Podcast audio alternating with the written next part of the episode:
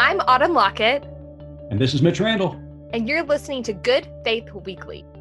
Welcome to this episode of Good Faith Weekly. And on this week's pod, we've got a very special guest with us, the executive coordinator for the Cooperative Baptist Fellowship out of Atlanta, Georgia, the Reverend Paul Baxley.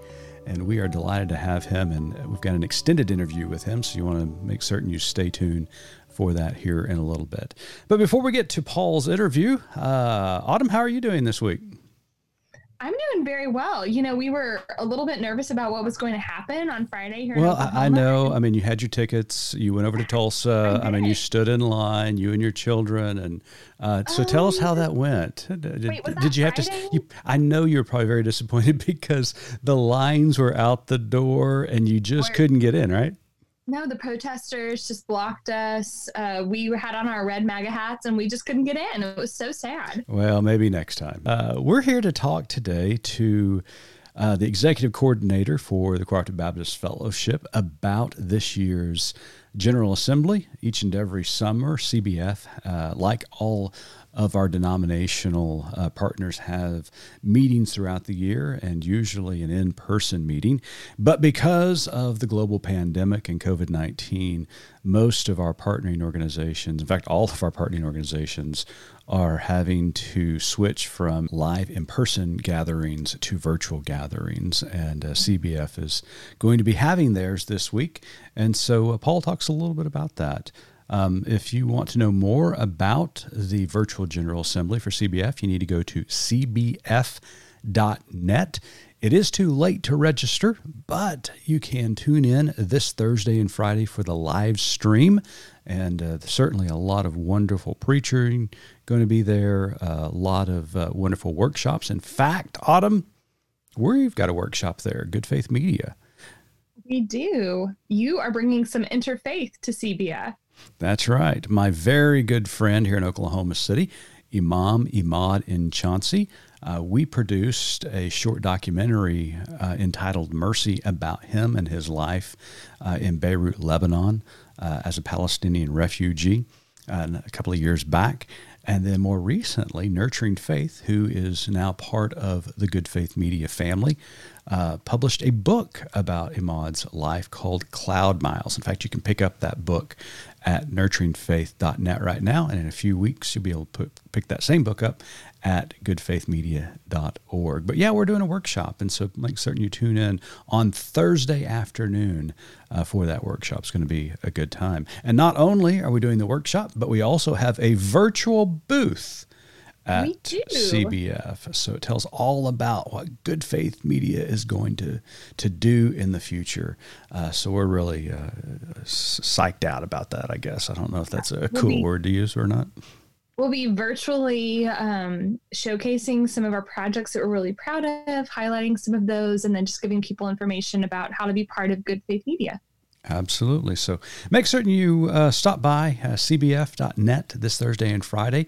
And now let's uh, listen to the leader of CBF himself, Executive Coordinator Paul Baxley. Are you worried that COVID 19 is going to put off your plans for theological education? The Baptist Seminary of Kentucky is offering a full schedule online this fall. Our approach to online education is unique, offering classes live and face to face via Zoom. At BSK, relationship is critical, and we are thrilled to be able to offer our Master of Divinity, Pastoral Care Certificate, and Rural Ministry Certificate this way. Learn more at bsk.edu. Welcome back to Good Faith Weekly. And on this episode, we have a very special guest with us, the executive coordinator for the Cooperative Baptist Fellowship. We welcome to the pod Paul Baxley. Paul, thanks for being with us today. Thanks, Mitch, for the opportunity. I've been looking forward to our conversation and appreciate you inviting me. Absolutely. Well, Paul, we have been asking every guest since we launched the podcast a few months ago uh, how you and your family are doing health wise. How's the staff at uh, CBF? We just want to make certain everybody's doing okay during this pandemic. Thank you, Mitch. Our family is uh, is doing really well. I, I, would say our biggest family challenge is, you know, our oldest daughter is a high school senior, mm-hmm. and so a couple weeks ago she was part of that large class of 2020 that had a very different end to her senior year and high school graduation experience. And certainly there are missed opportunities that we grieve, as I know a number of families have all over uh, the country and all over the world. But at the same time, we're so keenly aware that so many other families all around the world are suffering impacts from COVID 19 that are so much worse than anything that we've seen. Sure. Um, that while we grieve what we took for granted and missed, uh, we're much more mindful of the devastating impact that this pandemic has had and is having, and looks like it will continue to have for the foreseeable future as the number of cases unfortunately keeps rising. Right. But, sure. Uh, our family has weathered it well.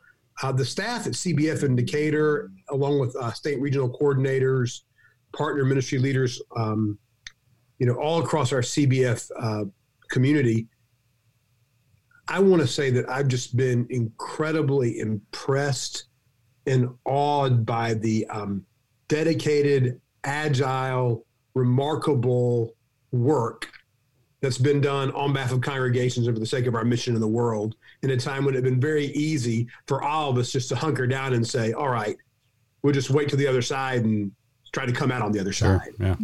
But it's, it's, it's not just that our staff in Decatur very quickly learned a new way of working remotely, while many of them were also teaching their kids in school. Um, you know, all of our seminary faculties pivoted in a few days to put their curriculum online. Uh, those of you in the media sector had to learn uh, new ways of doing your work. Our field personnel um, had to respond to really, really strict quarantines and challenges to the way they function. But just all around, there's been resilience and agility and persistence and perseverance and courage. And so uh, I think all of us have been challenged by this time. But I have to say, I've been inspired by watching my colleagues on the CBF staff uh, my colleagues who are state regional coordinators, partner ministry leaders, field personnel, and congregational leaders Mm-hmm. in this time. Yeah, you're So- absolutely right because I mean that's one of the things uh, coming out of this, or you know, going into the pandemic and then uh, enduring this pandemic that has been really, really fascinating to watch has been the reaction by denominational leaders, by institutional leaders, and by local church uh, leadership and laity. It's just been amazing to see how people have been able to adapt. There was some adjusting time, but they have been able to adapt and adjust, and some really significant and important ministry has taken place uh, during this pandemic. And we're going to ask you a little bit about that uh, later on. But before we do, and uh, like we talked about uh, before the interview began, there's not a whole lot to talk about uh, in in our world today. Uh, but before we do, we just want to take a moment to acknowledge the passing of someone that we know is very important to you and to CBF and to really all of our Baptist world. Uh, we lost a, a giant this week when Babs Baugh, president of the Eula Mae and John Baugh Foundation, passed away on June 14th. The Baugh family has been long supporters of Baptist causes for decades, and I know CBF is planning this incredible tribute to Babs. What do you, what can you tell us about your relationship with Babs and just some thoughts about her passing? One of the great gifts that I've experienced in the 15 or so months since I started this uh, new ministry is I had several opportunities to be with Babs uh, during the last year or so of her life. Um, I had a chance to be a guest in her home, uh, to do a presentation in her church, um, to be with her at General Assembly last summer, to see her last fall when I was in Texas. And so I'm by no means the person in CBF space who knows Babs Baugh the best. Uh, for most of my life, I've known of her and her family and their leadership in our community. But the chance to be in her presence and have conversations with her in this last year, year and a half has been an incredible gift. Mm. Because even as she battled the illness that ended up taking her life, the clarity of her convictions were obvious um, the strength of her Baptist vision w- could not have been more clear. Um, she knew what she believed and she could articulate it with a, a compelling clarity. Um, you know, we talk a lot these days in CBF life about a more generous definition of CBF. That is, when we think about CBF, we don't want to just think about an office in Decatur or a state or regional organization, but this large community of Baptist individuals and congregations and partner ministries who work together to have a voice in the world we couldn't have on our own and do a work in the world that Jesus needs us to do, but that none of us can do on our own. Babs was deeply invested in that kind of expansive, generous vision of Cooperative Baptist Fellowship long before we had any language for it. Mhm. Um, Yeah. She's had a deep dream that those of us who work in Baptist space would cooperate more fully together Right. and make the best use of the resources we've been entrusted. Um, and she wa- and, and she was willing to use all of her capacity, uh, her heart, her mind, her energy, and her family foundation resources to help make that dream come true. Um, I found her inspiring. Um, had it not been for the pandemic, I would have been in Texas again this spring and had hoped to see her in Mhm. person. So I grieve I didn't have that opportunity.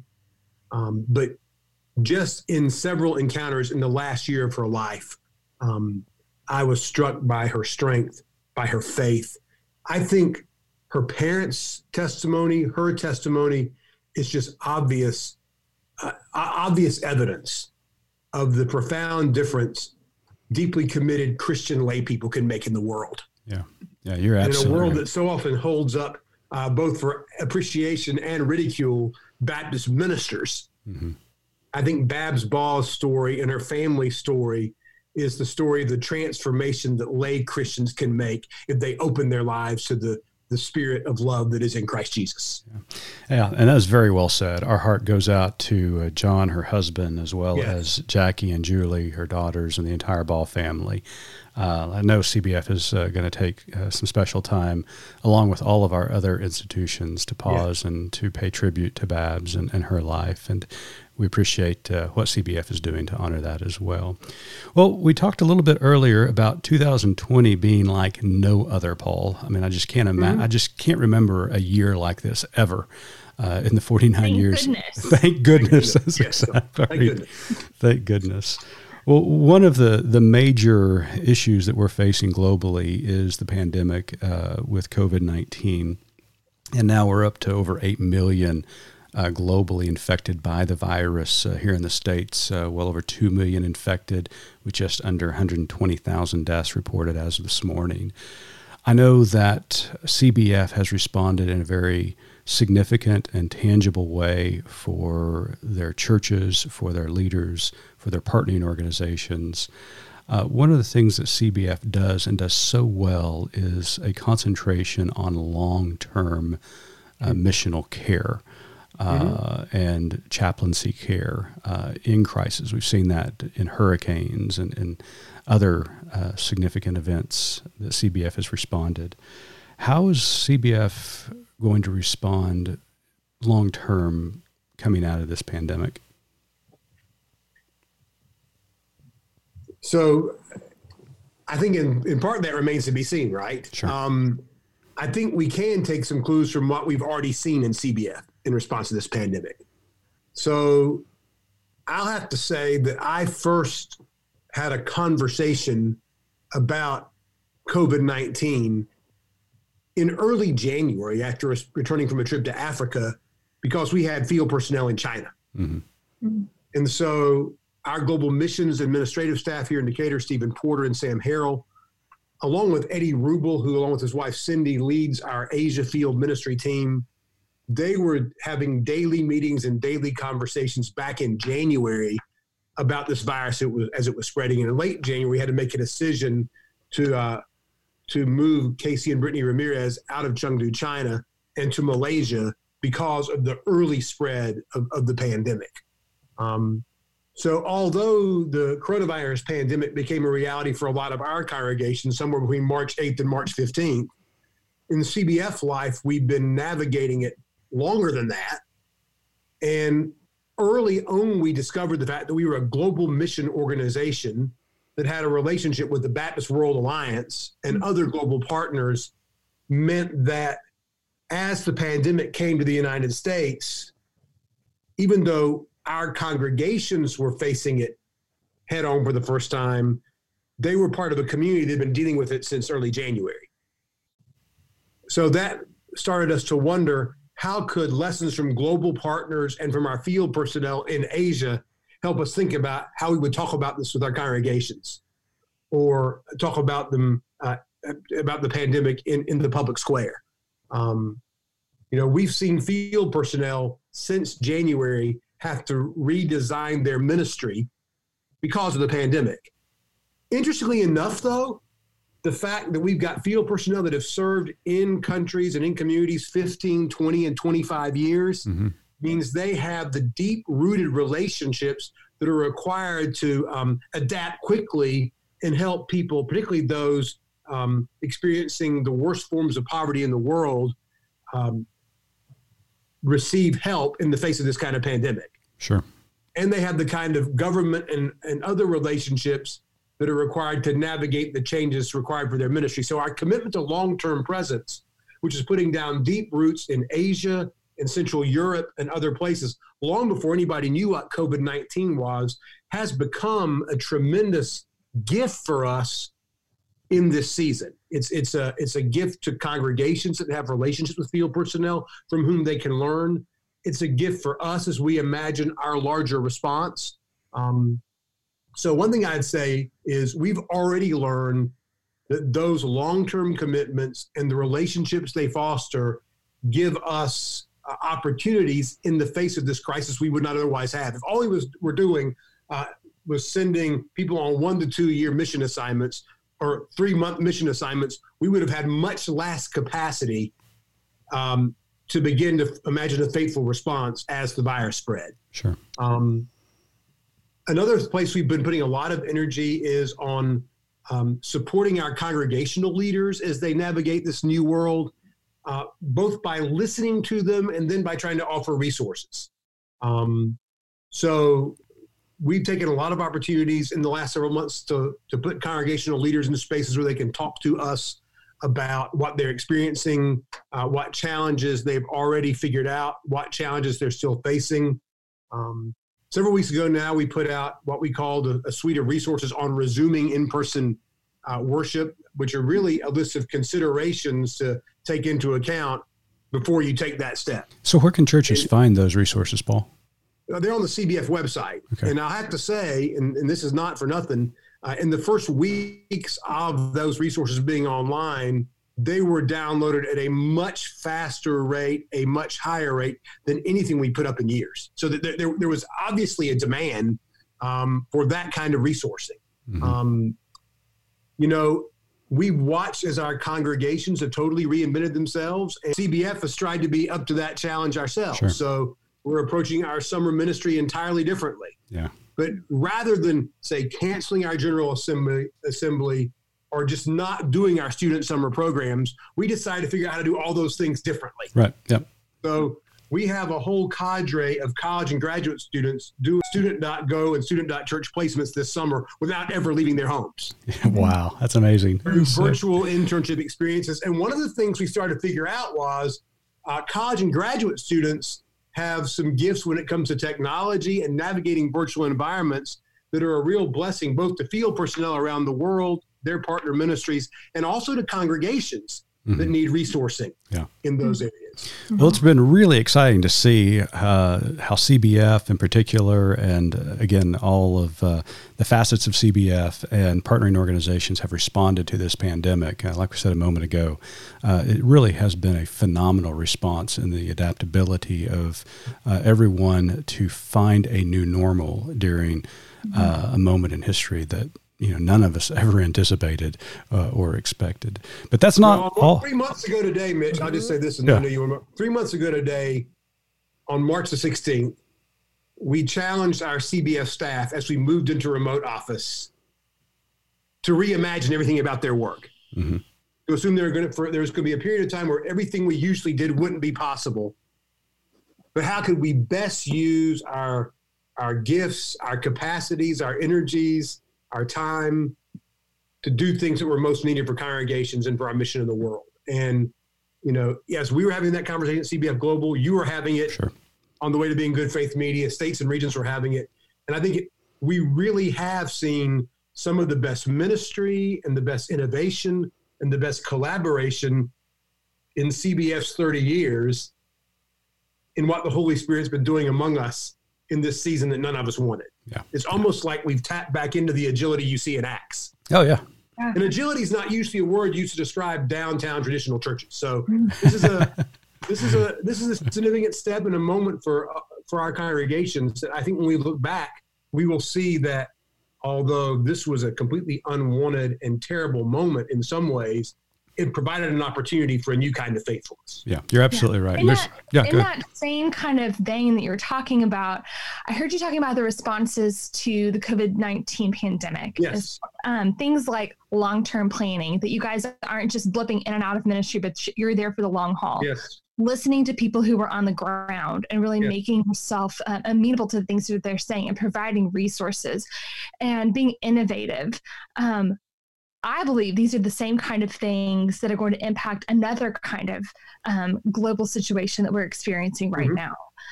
Um, so, in addition to COVID 19, there's been a major global racial movement. Um, it was really, it, it's been growing for a while now, but the catalyst of George Floyd's killing in Minnesota has really um, supercharged um, this American movement to anti racism. Um, and people of faith are denouncing overt and systemic racism um, in a louder voice than they have ever, I Yeah. think.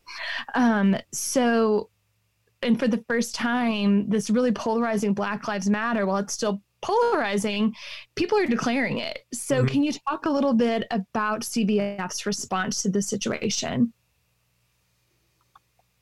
So CBF for the last number of years um, has had a commitment to racial justice and inclusion. Mhm. Um, it would be dishonest to say that everybody who's ever been affiliated with CBF has always been deeply committed to racial justice and inclusion. But when you look at the folks who were our, in our founding generation, a number of them are people who worked courageously alongside my friend Dr. Emmanuel McCall in the 1950s and 1960s to start moving toward a different racial climate in the United States in, in that period of time. So, uh, in our DNA, both among uh, Black people who are in CBF and white people, there is a longing for racial justice. That being said, you're absolutely right that the horrible things that we have seen. So, uh, and it, George Floyd's death is the most obvious example, but it's not the only. No.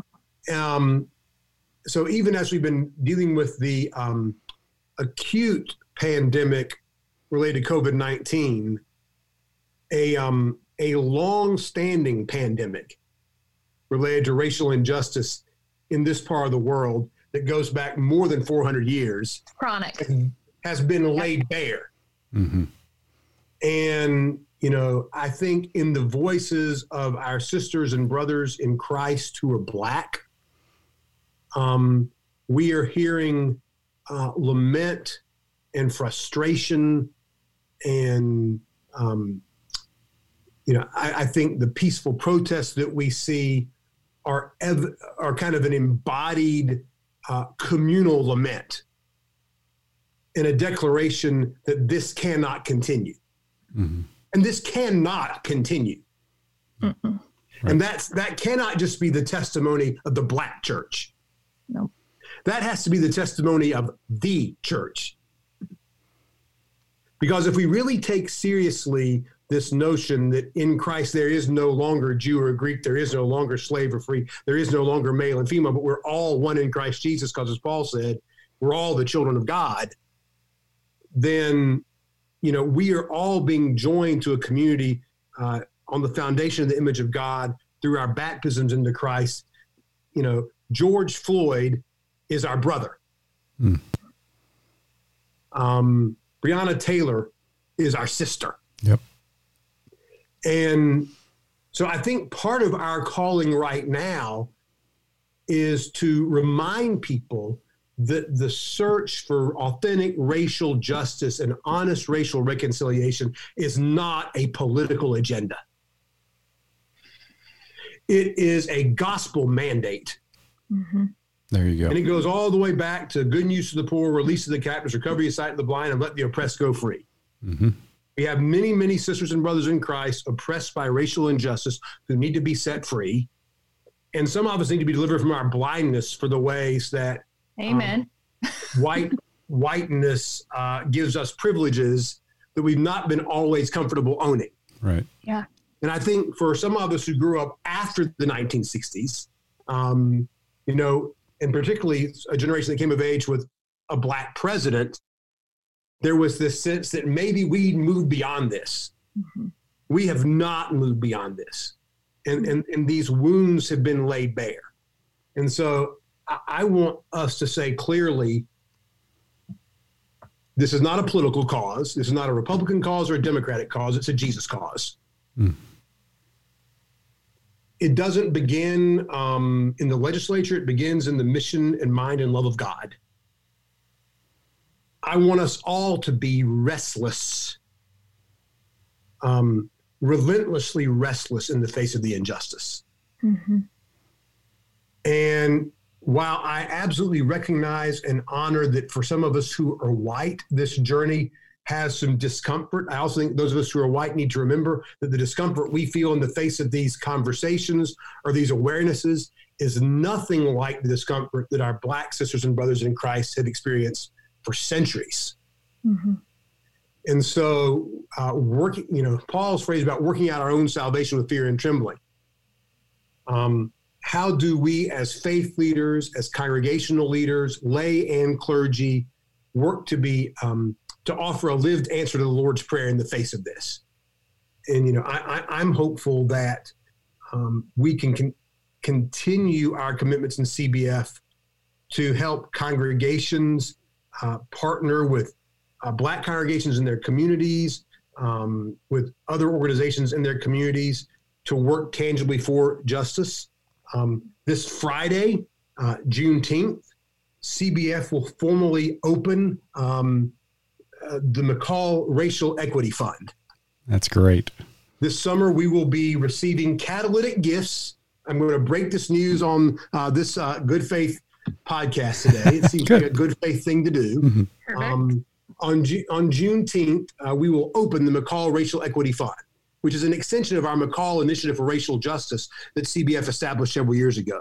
Mm-hmm. Um, but we will be seeking to raise money uh, to contribute to the priorities of the McCall Initiative about uh, helping CBF congregations do the work of racial justice in our own communities, uh, as well as inviting more uh, Black congregations into relationship with CBF uh, with our fellowship. Um, CBF is blessed that we have Black leaders already in our community, not just Emmanuel McCall. We have a Pan African Koinonia steering committee that includes uh, pastors and church starters, um, dedicated leaders in our fellowship who want to see CBF be more and more of a faith home for them. Um, and we need to be in active faith relationships with sisters and brothers in Christ who are Black. We need that for our own salvation. Um, the McCall Racial Equity Fund will also help CBF do meaningful uh, repair work in our communities by building relationships with historically black colleges, and universities, uh, contributing to the kind of work we're doing in Together for Hope, where many of the uh, poorest counties and rural spaces in North America are also um, overwhelmingly black. Mm-hmm. It'll allow us to establish new partnerships. We're going to be challenging individuals and congregations to consider making a catalytic gift to this fund between Juneteenth and the 400th anniversary in August of Black enslavement. Wow. Hmm. Yeah. We want to see the fund grow over the years, but we would love to see congregations and individuals make foundational gifts this summer. Sure. And so we think it's important that we not just be involved in speaking about racial injustice and racial justice from a more honest theological place. We also have heard the prophet Micah's call to do justice. Yeah. And establishing this fund that can be used for those purposes of doing justice and building relationships and growing CBF as we kind of set a new table Sure. to which um, we, we, we come looking more and more like the, the early Christians in Acts and not um, like echo chambers of today. Um, that's part of our commitment to doing justice. But well, that's a great initiative, Paul. Question: God has work for us to do. well, it's a great initiative, and I know uh, uh, CBF does have a historical record of uh, calling for racial justice and uh, standing up, advocating for racial justice, and mm-hmm. appreciate all that uh, you've done. Let's change gears a little bit, uh, still regarding uh, the pandemic and the, the uh, time in which we find ourselves. CBF had to call an audible uh, when uh, yeah, uh, with their General Assembly, yes. Uh, usually you know a wonderful experience every summer. Uh, Cooperative Baptist Fellowship folks uh, gather in one location to worship, hear reports, collaborate, work on joint missions together. It's just it's always a wonderful experience. Mm-hmm. Well, with COVID nineteen, obviously there's no large gatherings taking place across the country, but you've moved to a virtual meeting this year. And so tell us a little bit about uh, what uh, the audience can expect when they register online, cbf.net, uh, mm-hmm. to become part of this uh, virtual General Assembly. So, the virtual General Assembly will offer many of the same kind of opportunities that our in person assembly does. Obviously, without the hallway conversations and the kind of family reunion atmosphere we have when we gather in one city for several days. But over the two days of Thursday and Friday of next week, there will be two uh, worship services, uh, one on Thursday evening and one on Friday afternoon. Mm-hmm. Uh, there will be two plenary sessions. In the Thursday morning plenary session, Dr. Emmanuel McCall uh, will give a keynote address. We extended that invitation in December, yeah. by the way. Yeah. It was not a late add to our schedule. Mm-hmm. Um, Friday morning, we'll hear from Sheila and Jade Acker who are field personnel in Uganda, in Kampala, where they run a ministry called Refuge and Hope that is just an example of the beautiful ministries that CBF field personnel are leading all over the world. Um, there will be workshops. We had a wonderful group of workshops initially proposed and approved for our in person meeting. We had to completely redesign our workshop model for the virtual space but that also gave us a chance to seek some content directly related to this moment in our in our lives, as well as keeping some of the content that was originally offered. Um, so there will be workshops, there'll be network gatherings, um, there'll be partner events during the lunch hours, both days. Um, so all those things that you would normally expect at a general assembly uh, will still be available. Um, I'm hopeful that we'll have some folks join us for the virtual assembly who would not have come to Atlanta. Right. That, that, we'll have more lay people, that will have more first time guests, um, that it'll be a way of introducing CBF and, and making our kind of front door, our biggest gathering, uh, more available. Um, so I'm energized by that opportunity. Um, I'm also keenly aware that there'll be things that some of us have become accustomed to that we won't be able to do. Sure. Mm-hmm. You know, the, the high quality relational events that happen after hours or informally, or the catching up with old friends, that will not happen in the same way this year. Yeah. But we made a very early decision. And I think I think some people thought we were taking weeks and weeks to decide whether or not we could actually have an in-person general assembly. That actually was not what we were we were focused on. Mm-hmm.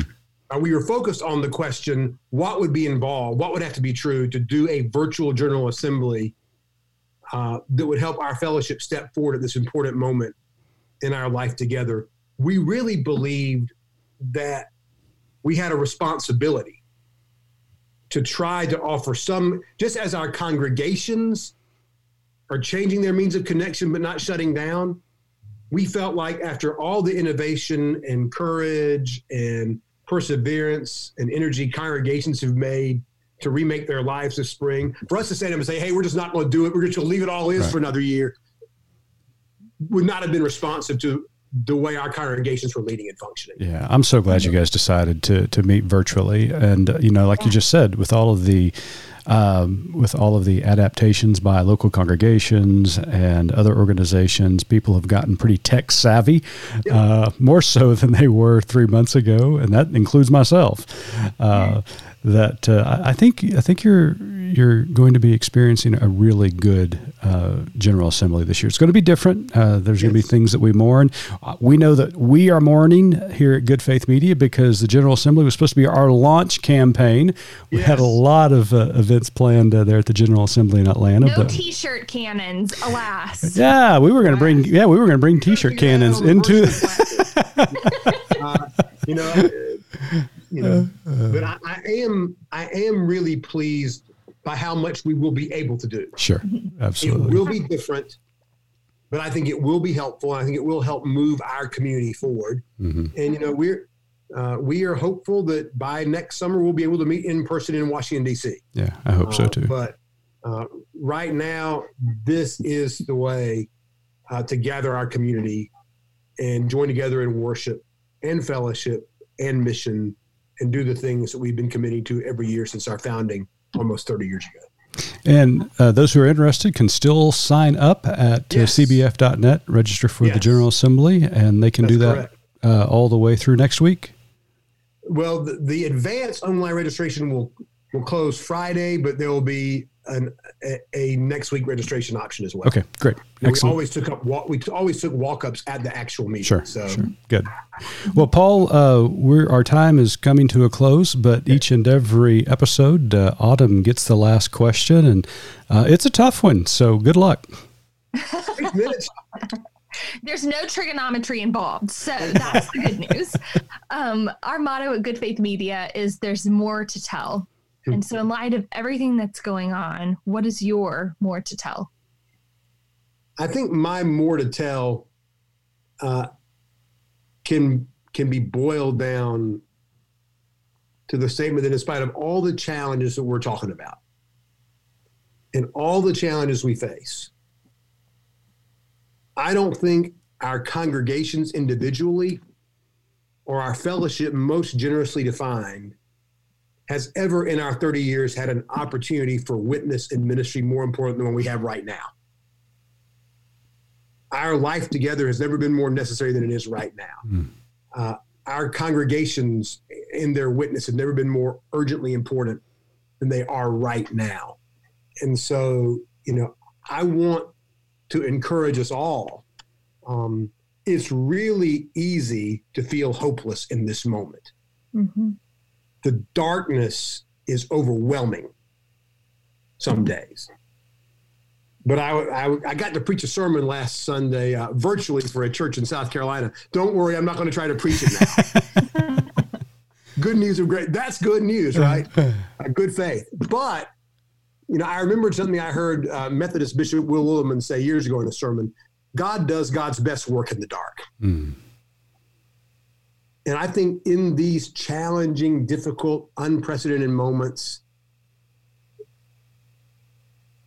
God has really good work to do through those of us who love God and sense a call to God's purpose in the world. Mm-hmm. And so I would want us to face these challenges with hope, with confidence, with aspiration, with boldness.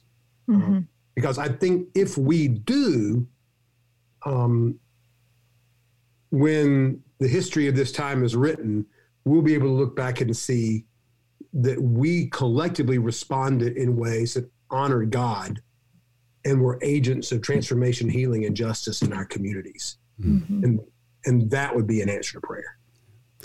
Well, Paul, thank you so much for taking time out of your busy schedule a week before General Assembly is to launch uh, to take some time to visit with us here at Good Faith Weekly. We really appreciate your leadership within the Cooperative Baptist Fellowship and all the great things that CBF is doing over this spectrum of uh, issues and circumstances we find ourselves in.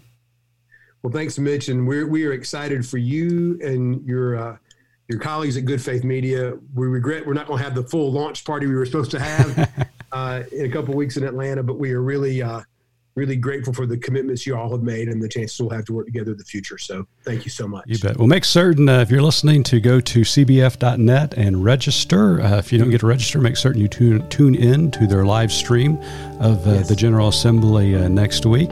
And until next time, uh, Autumn and I want to wish everybody that uh, during these dark days, as Paul indicated, that we're all walking in good faith. We'll see you next week.